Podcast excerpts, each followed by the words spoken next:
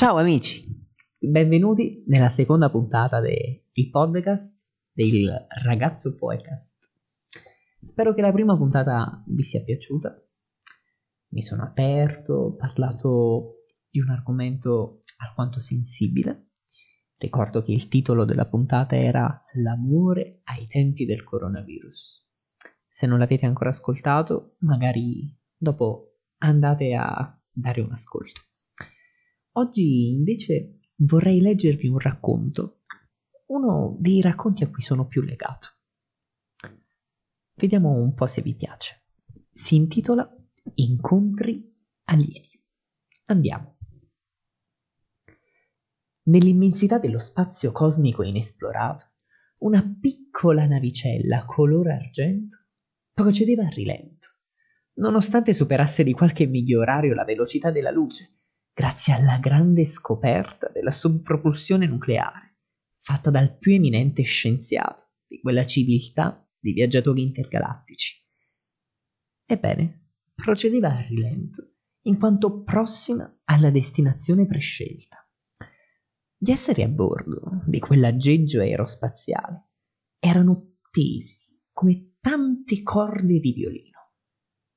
Erano trascorsi pochi minuti dall'avvistamento di quel puntino luminoso che, fra tanti, avvicinandosi, era parso soprattutto azzurro, in parte verde e in parte bianco, esattamente come riportato negli antichissimi libri di astronomia che, in fin dei conti, costituivano la genesi del sapere della suddetta civiltà extraterrestre. Il caos successivo all'avvistamento fu incredibile, tuttavia incapace di eguagliare la confusione scatenatasi su quel pianeta, soprattutto azzurro, i cui abitanti erano soliti chiamare Terra, in seguito ad un altro avvistamento, quello di un oggetto non identificato che, a velocità supersonica, si lanciava verso la Terra stessa. I radar terrestri captavano indistintamente tale anomalo oggetto e per tutta risposta lanciavano allarmi, suoni acuti e striduli. Il primo essere umano a rendersi conto che, in fondo, qualcosa non stava andando per il verso giusto fu un giovane ricercatore della NASA. Incallito sostenitore della vita extraterrestre, sobbalzò sulla sedia con gli occhi lucidi e in precario equilibrio raggiunse la sala dei superiori, che, alla sua vista, sobbalzarono a loro volta. La notizia fu sconcertante, meravigliosamente sconcertante e, al tempo stesso, indescrivibile, eccitante, inaspettata. In pochissimi minuti i più grandi scienziati di tutto il mondo si misero in contatto, decisi a non farsi trovare impreparati di fronte all'avvenimento che molto probabilmente avrebbe segnato la storia degli uomini più di qualsiasi altro. Nel giro di un'ora tutto il mondo era allerta, eccitato esattamente come quella spedizione di ominidi che stava per farvi ritorno dopo centinaia di anni. Tutti i capi di Stato vennero allertati. Tutte le televisioni trasmettevano le inquietanti immagini dei radar che sembravano impazziti.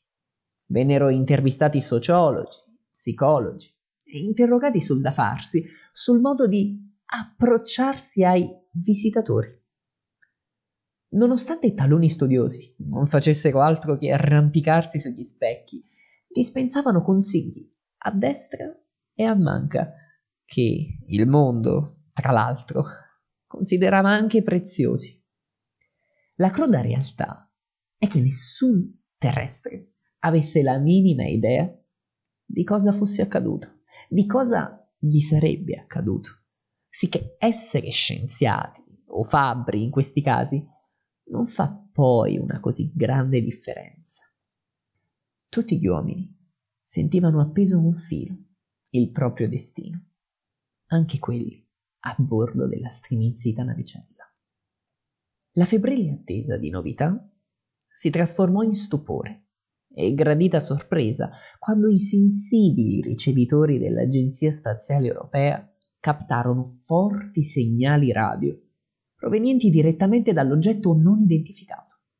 Il messaggio, ascoltato a bocca aperta dagli scienziati, recitava in un perfetto inglese britannico Cari compatrioti, siamo finalmente arrivati. Abbiamo in programma di atterrare alle 12.30 di quest'oggi presso la cara vecchia città di New York. Saremo felici di aggiornarvi sul nostro viaggio intergalattico. Naturalmente, nessuno poteva aspettarsi che, come in realtà avvenne, da quella graziosa navicella scendessero uomini esattamente simili a coloro che, invece, si aspettavano grigi, mutanti superintelligenti, rettiloidi anglofoni e perspicaci. Fu, pertanto, un incontro tra simili nel posto giusto, ma al momento sbagliato. Anche se, come vedremo, tale affermazione dipende dai punti di vista.